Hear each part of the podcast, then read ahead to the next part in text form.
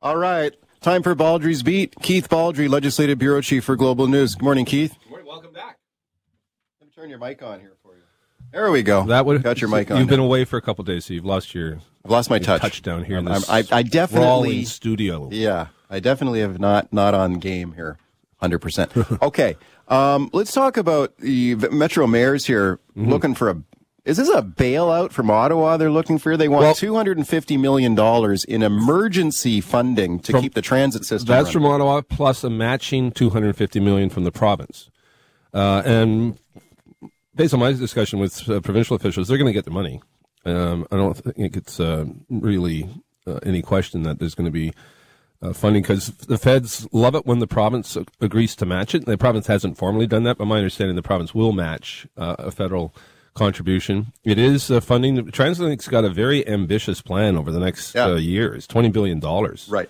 and they've already received more than 800 million from both levels of government for the pandemic emergen- emergency funding.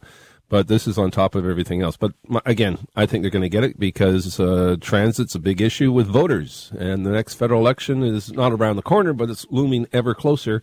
And governments like to be on the side of transit users. Let's listen to Port Coquitlam Mayor Brad West here, who is the chair of the TransLink Mayors Council. Here, have a listen. Our region is growing faster than ever. And as long as we are stuck in survival mode, our transit system will not be able to keep pace with demand and the essential service it provides.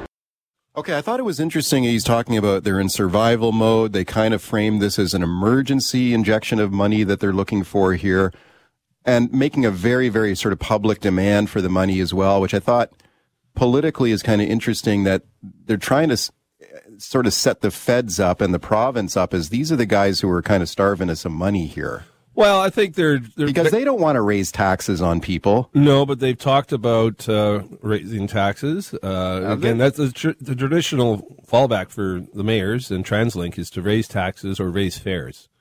Uh, But they want both. somebody else to raise the taxes. Well, they want the they want a tax uh, relief basically in terms of two hundred fifty million dollars from the feds, two hundred fifty million dollars from the province. In the larger scheme of things, that's actually not a lot of money. Well, yeah. When it comes to funding, I mean, if you look at, they're looking at a twenty billion dollar um, project budget, operating budget over a number of years. So you fit a quarter of a, a million, a quarter of a billion into that. It's not a huge uh, percentage. The BC government spends eight to nine billion dollars a year on capital projects. Uh, so, which include the Broadway subway line, the SkyTrain extension to Surrey, the Pattullo Bridge uh, replacement, and eventually the Massey Tunnel replacement. So you're going to have four major transportation projects funded in some cases by both levels of government, in some cases by one level of government. So 250 million, like you said, man, it sounds like a lot of money, but in the bigger scheme of things, maybe that keeps you going for uh, this year or next year, It's over two years. two years. Okay. So what happens after that? I mean, there's, there's still, they're never going to stop asking the feds and the province. Oh, they'll never stop asking. No question whether the feds and the province comes through every two years is another question. But I think there's the odds are better that they will than not. Meanwhile, you got all those poor businesses on Broadway that have been shuttered up, or in some cases have gone out of business because mm-hmm. they're, they're tearing up the street here to put that subway in, especially at the stations. Well, it's at the stations where they've Yeah, got the little the little box they've got to dig in the ground. That's where they're doing the cut and where- cover. That's yeah. The rest of it is not cut and cover, but around the stations, you're right. That's where the big the big um, uh, imprint is, and that's where the businesses are being affected. The. They're getting hammered, some of those businesses. I feel for them, and now they're looking for compensation. Yeah, I checked with some transportation folks in the ministry uh, yesterday. I don't see any prospect of that because uh, they point out, okay, well, where do you draw the line here? You start throwing out money for construction, um, inconvenience or closure. Uh, that has implications for pretty well every transportation project in the province. We talked to one of the business owners on the street on the uh, the street last week on the show, and they're really suffering. And I really feel for them because, you know, maybe when this project is done, business will pick up, especially if you've got a let's say you've got a, a restaurant or something near one of those stations. Or Well, it'd be interesting to go back to the Cambie line, the, the Canada line, the huge disruption uh, along Cambie because of the cut and cover. But it'd be interesting to you know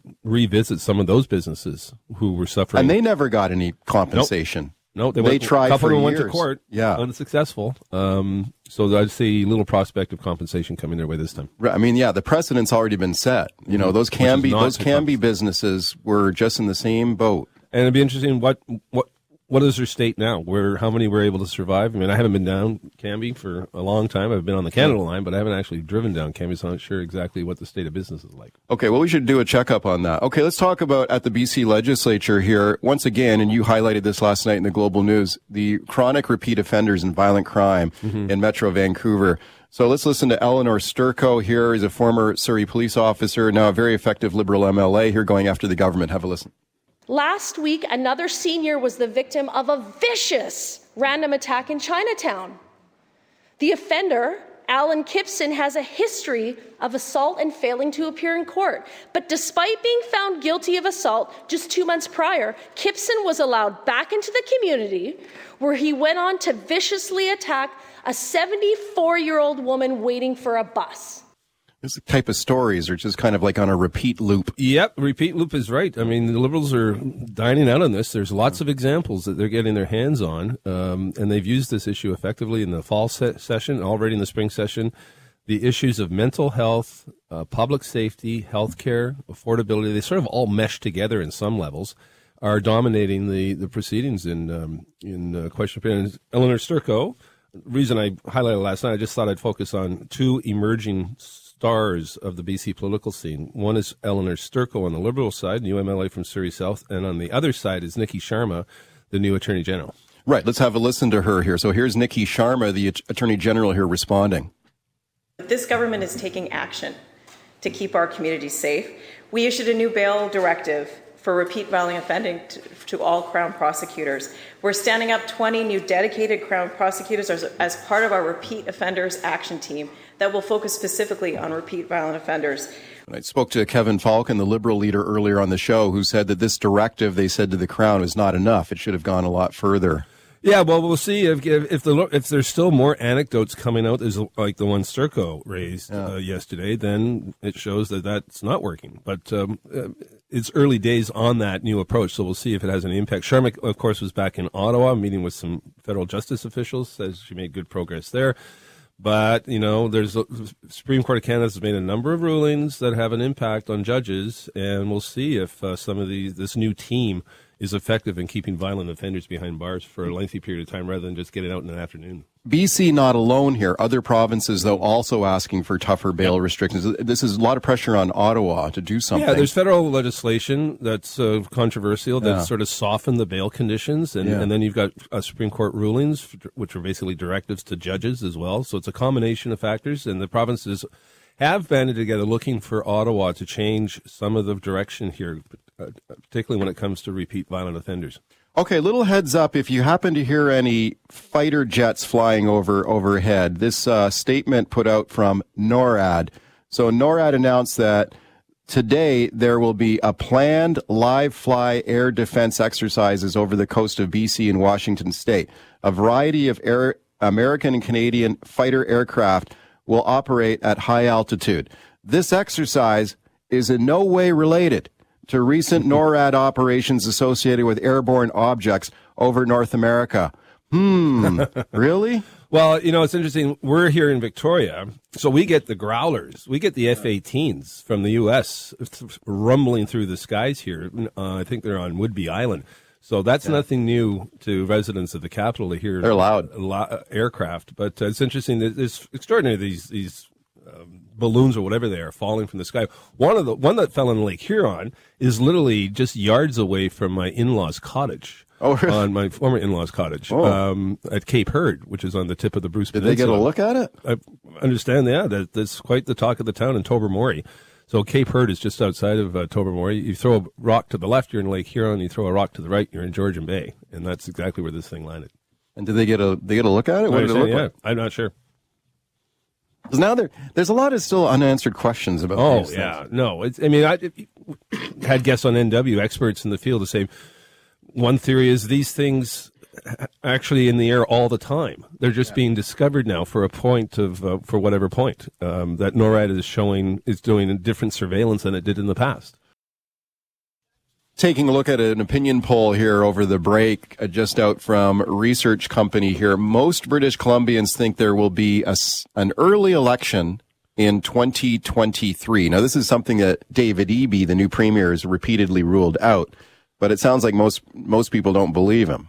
They think it'll go early. Yeah, so Canseco, the pollster, having a bit of fun here with uh, election speculation. I mean, people look at this the spending that's going on and think, oh, that's that's a precursor to an election. I don't buy it myself. Every, I'm not yet to talk to a single person of any position in government who thinks there's going to be uh, an election. Certainly not this spring. Now, once we get to the fall or next spring, perhaps. But keep in mind, uh, traditionally you like to bring in a budget that is kind of friendly as you go into election. That's not what the February 28th budget is going to be. It's not. A, it's not going to be a really happy budget. Right now, the spending that's occurring is because of that huge surplus. Yeah. That it materialized unexpectedly because Ottawa restated some income tax returns. So there's literally almost six billion dollars to spend. That money disappears on March 31st. There's no surplus projected next year. It's another big deficit. So there's no goodies to put in front of the electorate come the spring. is there any apparent advantage to pulling the trigger on an early election call for well, Eby and the NDP? The last two opinion polls from Research Co. and Leger uh, were very favorable to the NDP. I've got a column out this week about, you know, despite all these controversies on health care, on public safety, whatever, uh, it doesn't seem to be a drag on the NDP's popularity, and it certainly hasn't been a boost in the BC Liberals. So the gap between the Liberals and the NDP is still like eight points, ten points, and then you look at Eby's numbers – are significantly higher. Uh, the approval rating was at 49% at Leger, and Kevin Falcon only had 31%. Huh. But there's been lots of instances where premiers would think, oh, everything looks so well. You know, the polls like it. They call an election, it ends in disaster because the electorate doesn't want an election. So it's interesting. Research Co. asked, "Do you think there's going to be an election?" I haven't seen if they've asked, "Do you do you want an election?" I remember David David Peterson in Ontario. Oh, I, co- I, covered that election. Yeah, in the polls at the beginning, um, yeah. Not at the end. Yeah. And again, uh, voters who think As just, Bob Rae became the premier yeah. of Ontario in shocking upset. I think Eby would just look up to be opportunistic uh, if he were to do this. Horgan, I think, got away with it in 2020 because he did not have a technically majority government. He was being supported by a third party.